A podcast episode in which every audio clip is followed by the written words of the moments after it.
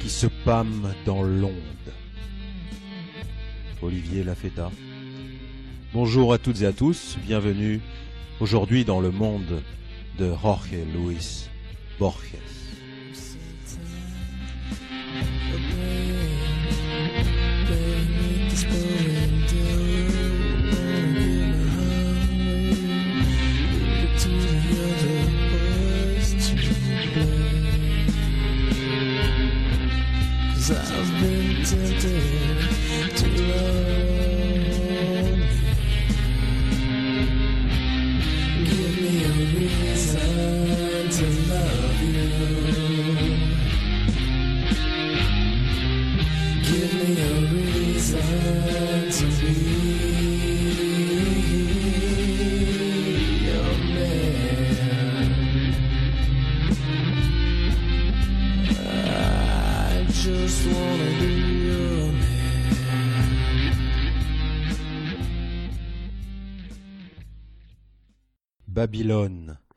Gigantesque mégapole, Babylone universelle, génératrice de tous les fantasmes urbains.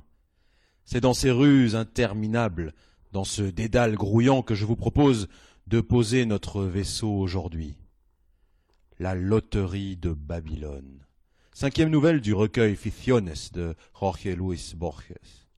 Pour ceux qui nous ont suivis au cours des deux premières émissions, nous avons cheminé au travers de Tlön, cette planète, ce cosmos imaginaire qui finit par engloutir entièrement notre monde réel.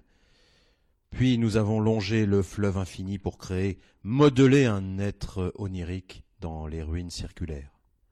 Aujourd'hui, nous amarrons notre vaisseau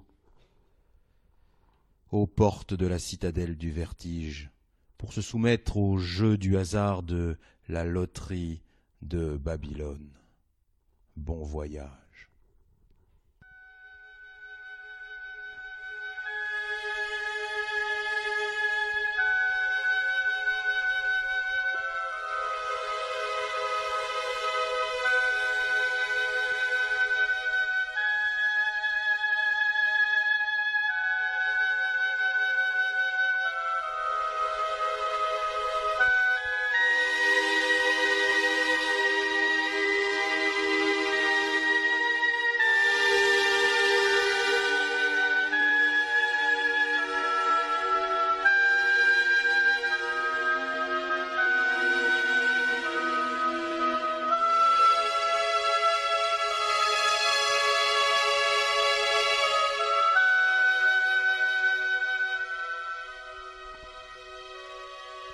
Comme tous les hommes de Babylone, j'ai été proconsul. Comme tous, esclave. J'ai connu comme eux tous l'omnipotence, l'opprobre, les prisons. Regardez, regardez à ma main droite, il manque l'index. Regardez cette déchirure de mon manteau laisse voir sur mon estomac un tatouage vermeil. C'est le deuxième symbole, bête. Les nuits de pleine lune, cette lettre me donne le pouvoir sur les hommes dont la marque est Guimel. Mais elle me subordonne à ceux d'Aleph, qui, les nuits sans lune, doivent obéissance à ceux de Guimel. Au crépuscule de l'aube, dans une cave, j'ai égorgé des taureaux sacrés devant une pierre noire. Toute une année de lune durant, j'ai été déclaré invisible. Je criais et, on ne me répondait pas. Je volais le pain et je n'étais pas décapité. J'ai connu ce qu'ignorent les Grecs, l'incertitude. Dans une chambre de bronze, devant le mouchoir silencieux du strangulateur, l'espérance me fut fidèle. Dans le fleuve des délices, la panique. Pythagore, si l'on en croit le récit émerveillé d'Héraclide Dupont, se souvenait d'avoir été Pyrrhus. Et avant Pyrrhus, Euphorbe. Et avant Euphorbe, encore quelque autre mortel. Pour me remémorer d'analogues vicissitudes, je puis me dispenser d'avoir recours à la mort et même à l'imposture.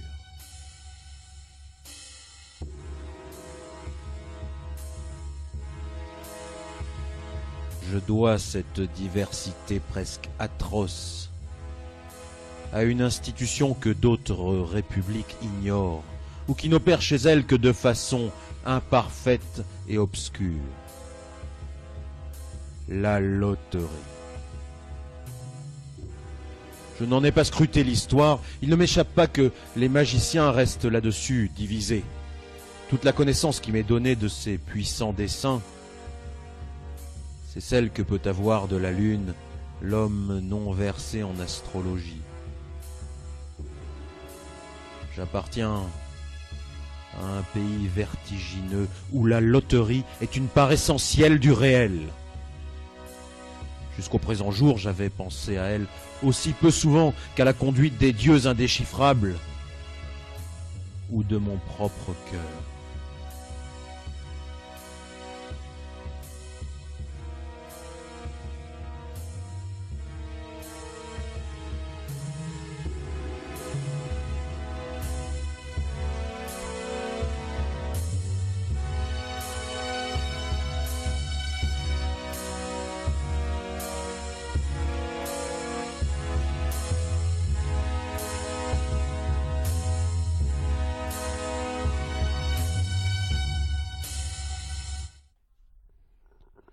Aujourd'hui, loin de mon pays et de ses chères coutumes, c'est avec quelques surprises que j'évoque la loterie et les conjectures blasphématoires que sur elle, à la chute du jour, vont murmurant les hommes voilés.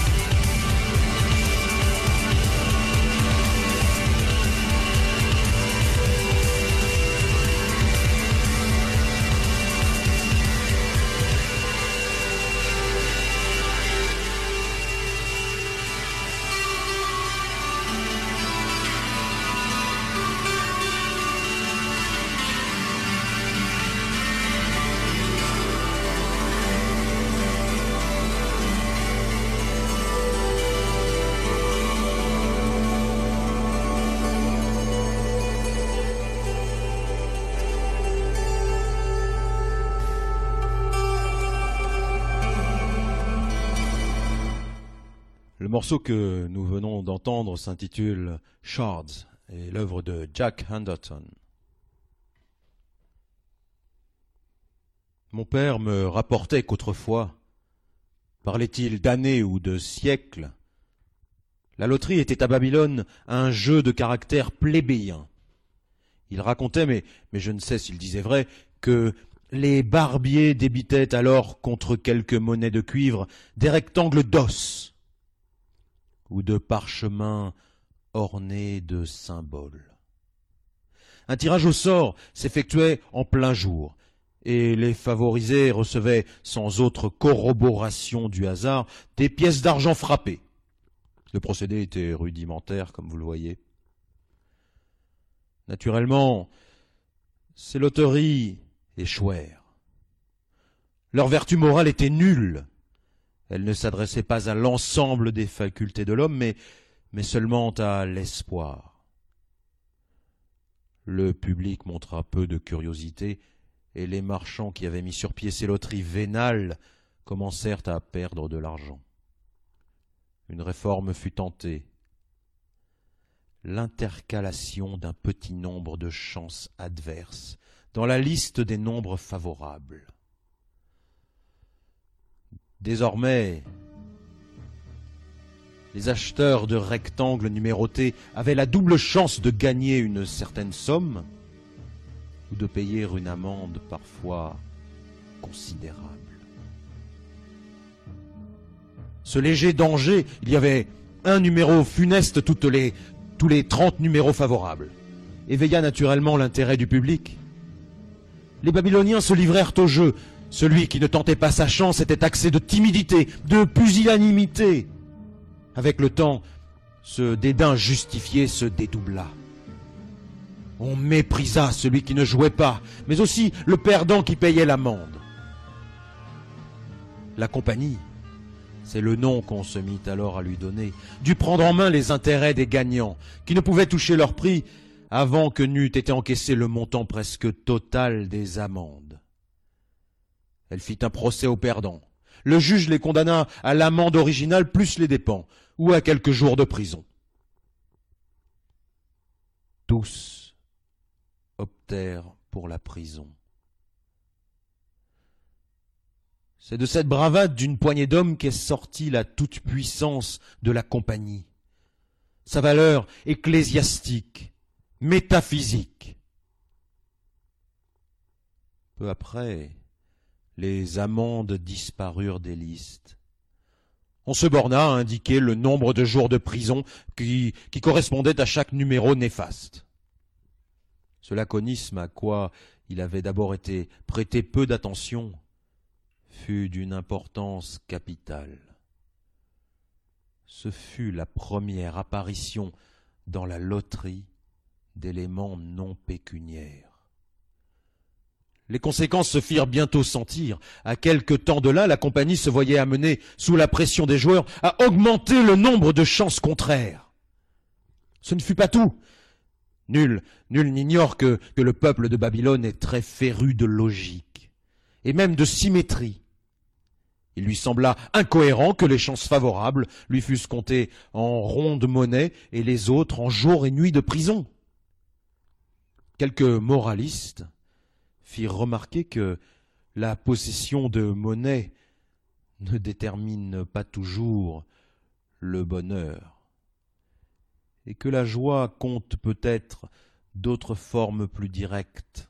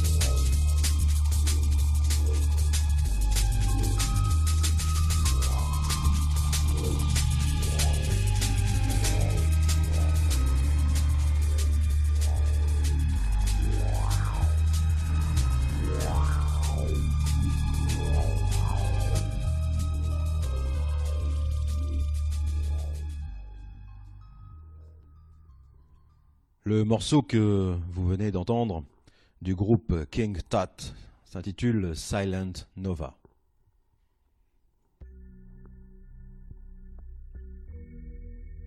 Une autre inquiétude se répandait dans les bas quartiers à Babylone.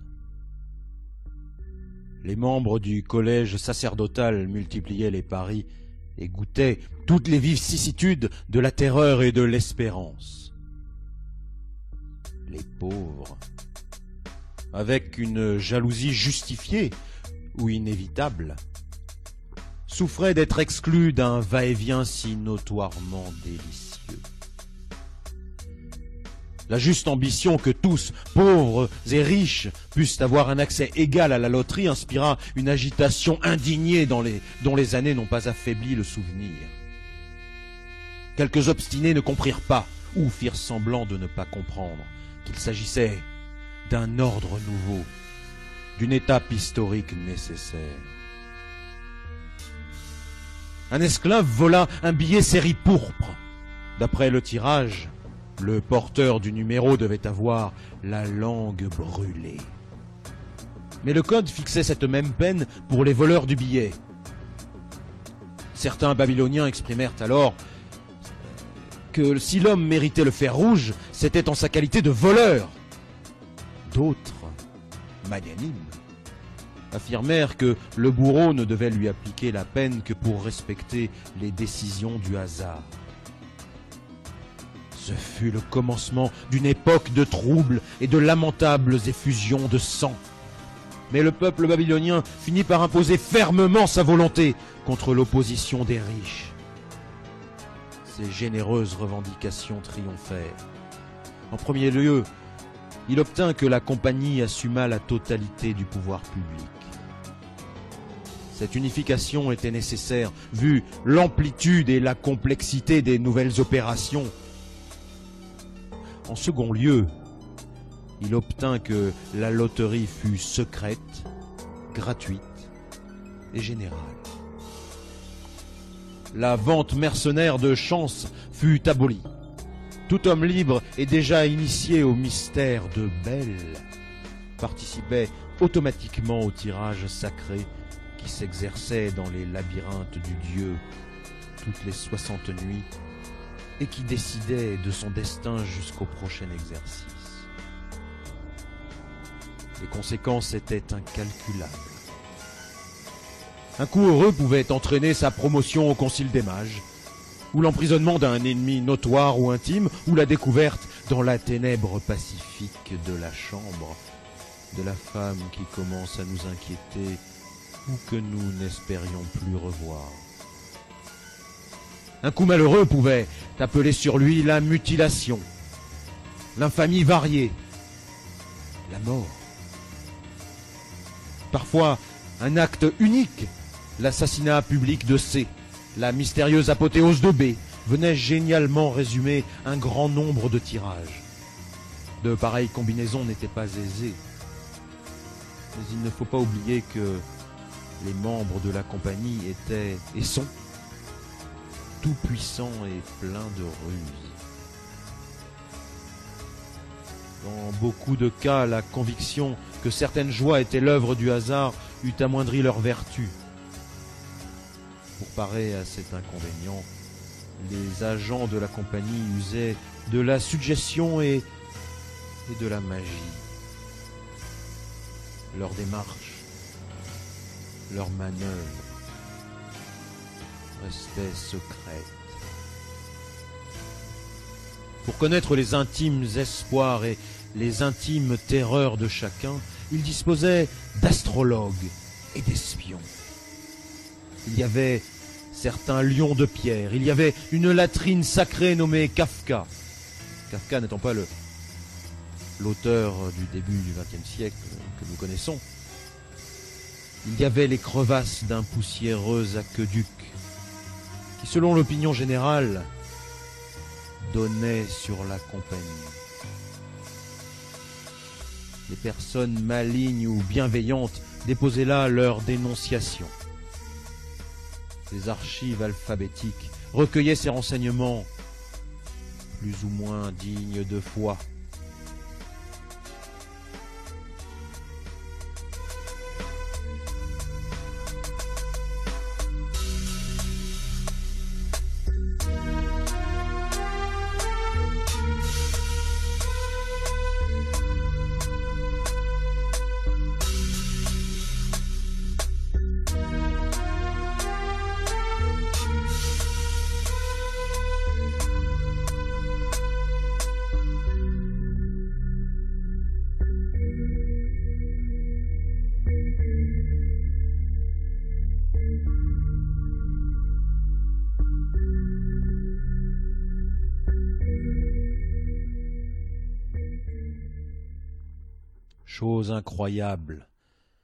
Les médisances ne manquèrent pas. La compagnie, avec sa discrétion habituelle, dédaigna d'y répondre directement. Elle préféra faire gribouiller sur les murs en ruine d'une fabrique de masques un bref argument qui figure à présent parmi les écritures sacrées. Cette pièce de doctrine observait que la loterie est une interpolation du hasard dans l'ordre du monde, et qu'accueillir des erreurs n'est pas contredire le hasard, mais le corroborer. Elle observait aussi que ces lions et que ce récipient sacré, bien que non désavoué par la compagnie, qui ne se refusait pas le droit de les consulter, fonctionnait sans garantie officielle.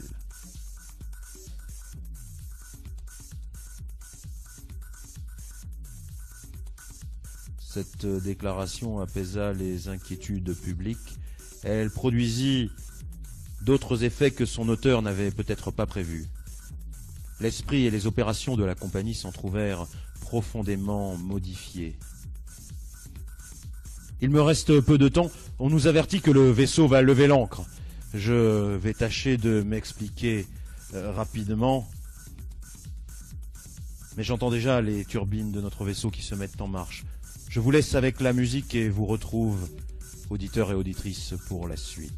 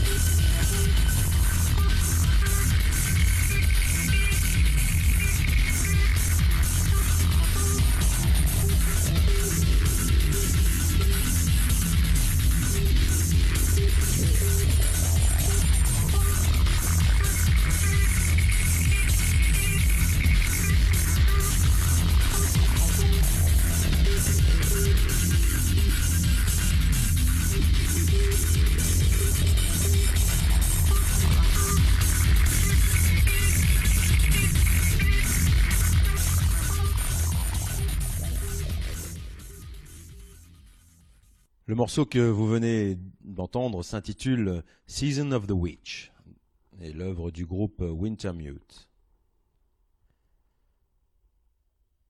Quelque invraisemblable que cela paraisse, personne n'avait tenté jusque-là une théorie générale des jeux. Les Babyloniens sont peu spéculatifs. Ils acceptent les décisions du hasard, ils lui livrent la vie, l'espoir, la terreur panique. Mais ils ne s'avisent pas d'interroger ces lois vertigineuses. Et les sphères giratoires qui le révèlent n'éveillent pas leur curiosité.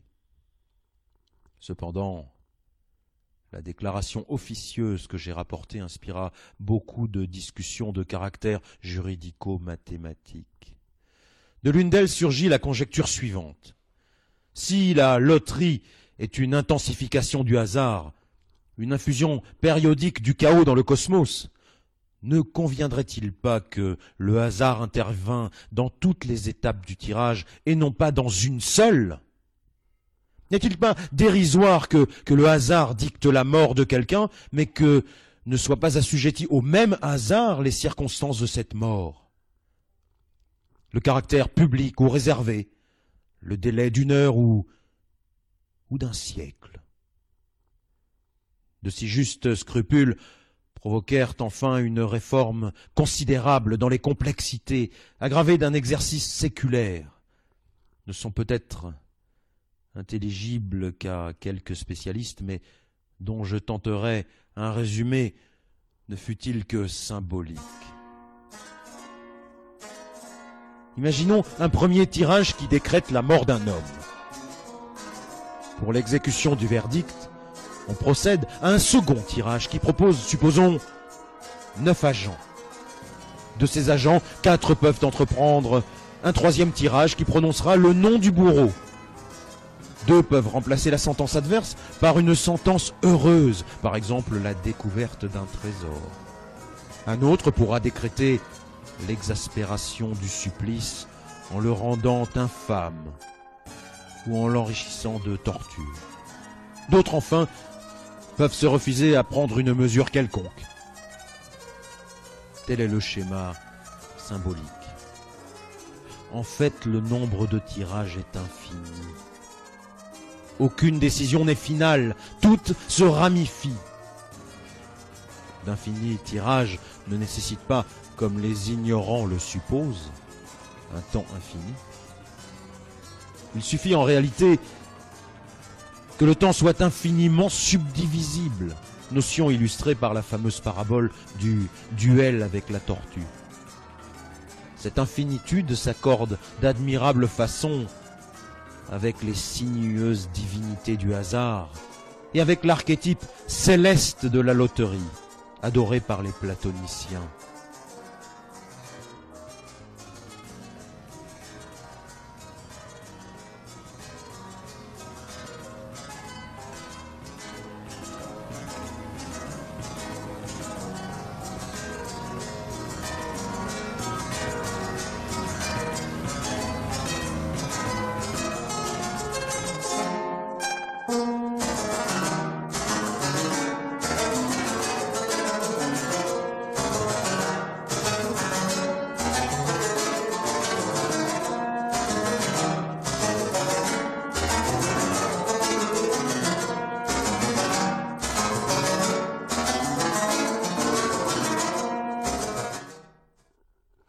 Semble qu'un écho difforme de nos rites ait retenti jusqu'au Tibre.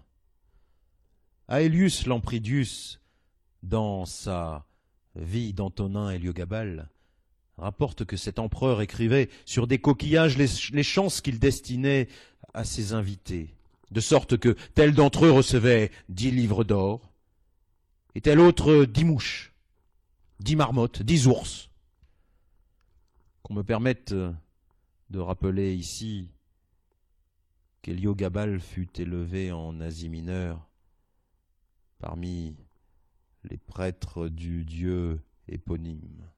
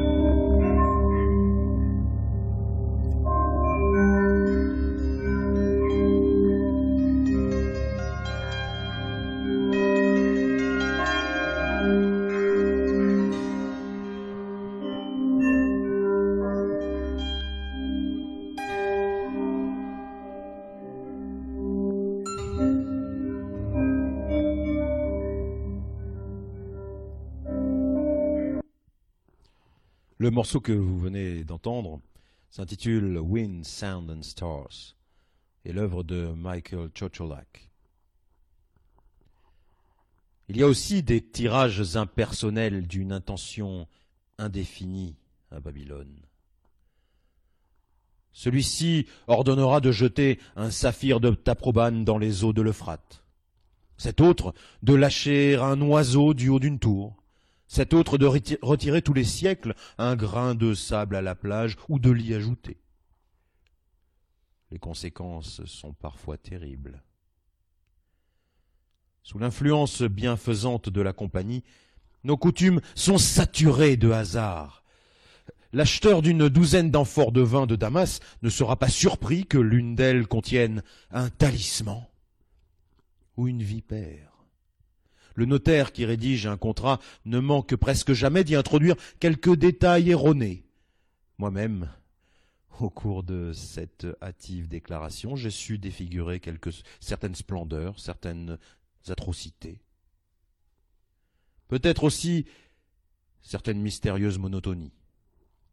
Nos historiens, qui sont les plus perspicaces du globe, ont inventé une méthode pour dépister ces traditionnelles erreurs et pour corriger le hasard. Il est constant que les résultats de leurs recherches sont en général dignes de foi mais leur mémoire ne saurait naturellement être publiée sans une certaine dose de fausseté. Du reste, rien de plus contaminé de fiction que l'histoire elle-même de la compagnie. Tel document paléographique exhumé dans un temple peut provenir du tirage d'hier comme d'un tirage séculaire.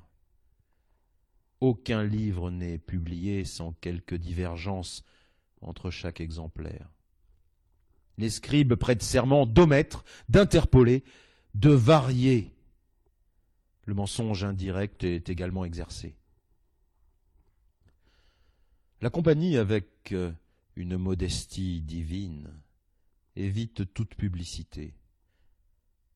Ses agents, comme il est naturel, sont secrets. Les ordres qu'ils dictent de façon réitérée et peut-être incessante ne sont pas différents de ceux que prodiguent les imposteurs. Du reste, qui pourrait se vanter d'être un parfait imposteur, l'ivrogne qui improvise une injonction absurde, le rêveur qui, qui brusquement s'éveille et étouffe de ses mains, la femme qui dort à ses côtés, n'exécute-t-il pas peut-être quelque secrète décision de la compagnie Ce fonctionnement silencieux comparable à celui de Dieu provoque toutes sortes de conjectures.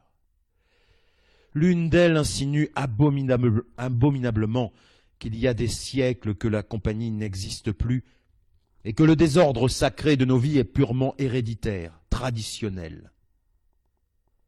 Une autre juge au contraire que la compagnie est éternelle et professe qu'elle durera jusqu'à la dernière nuit où le monde périra aux mains du dernier Dieu. Celle-ci affirme que la compagnie est toute puissante mais que son champ d'influence est minuscule. Le cri d'un oiseau, les nuances de la rouille et de la poussière, les demi-rêves du matin. Cet autre, par la bouche d'hérésiarque masqué, déclare qu'elle n'a jamais existé et jamais n'existera. Une dernière, non moins ignoble, exprime il est indifférent d'affirmer ou de nier la réalité de la ténébreuse corporation.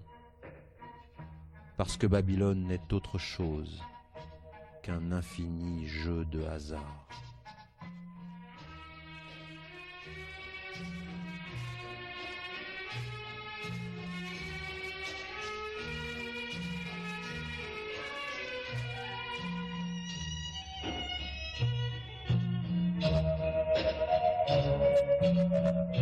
Voilà, nous sommes au terme de cette émission. C'était la loterie de Babylone. Cinquième nouvelle du recueil Ficciones de Jorge Luis Borges.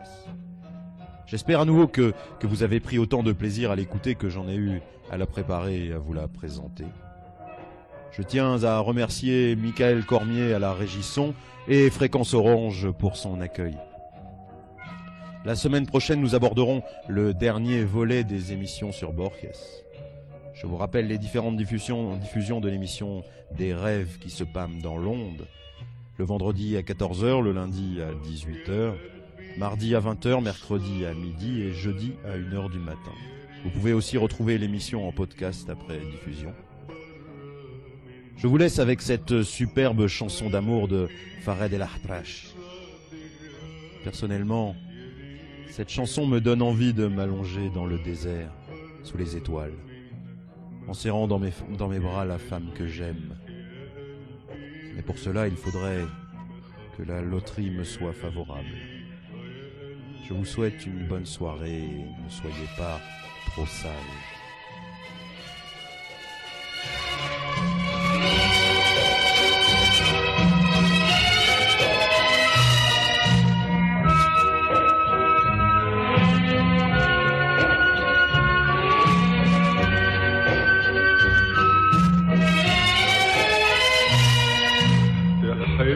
بالمحاسن والدهون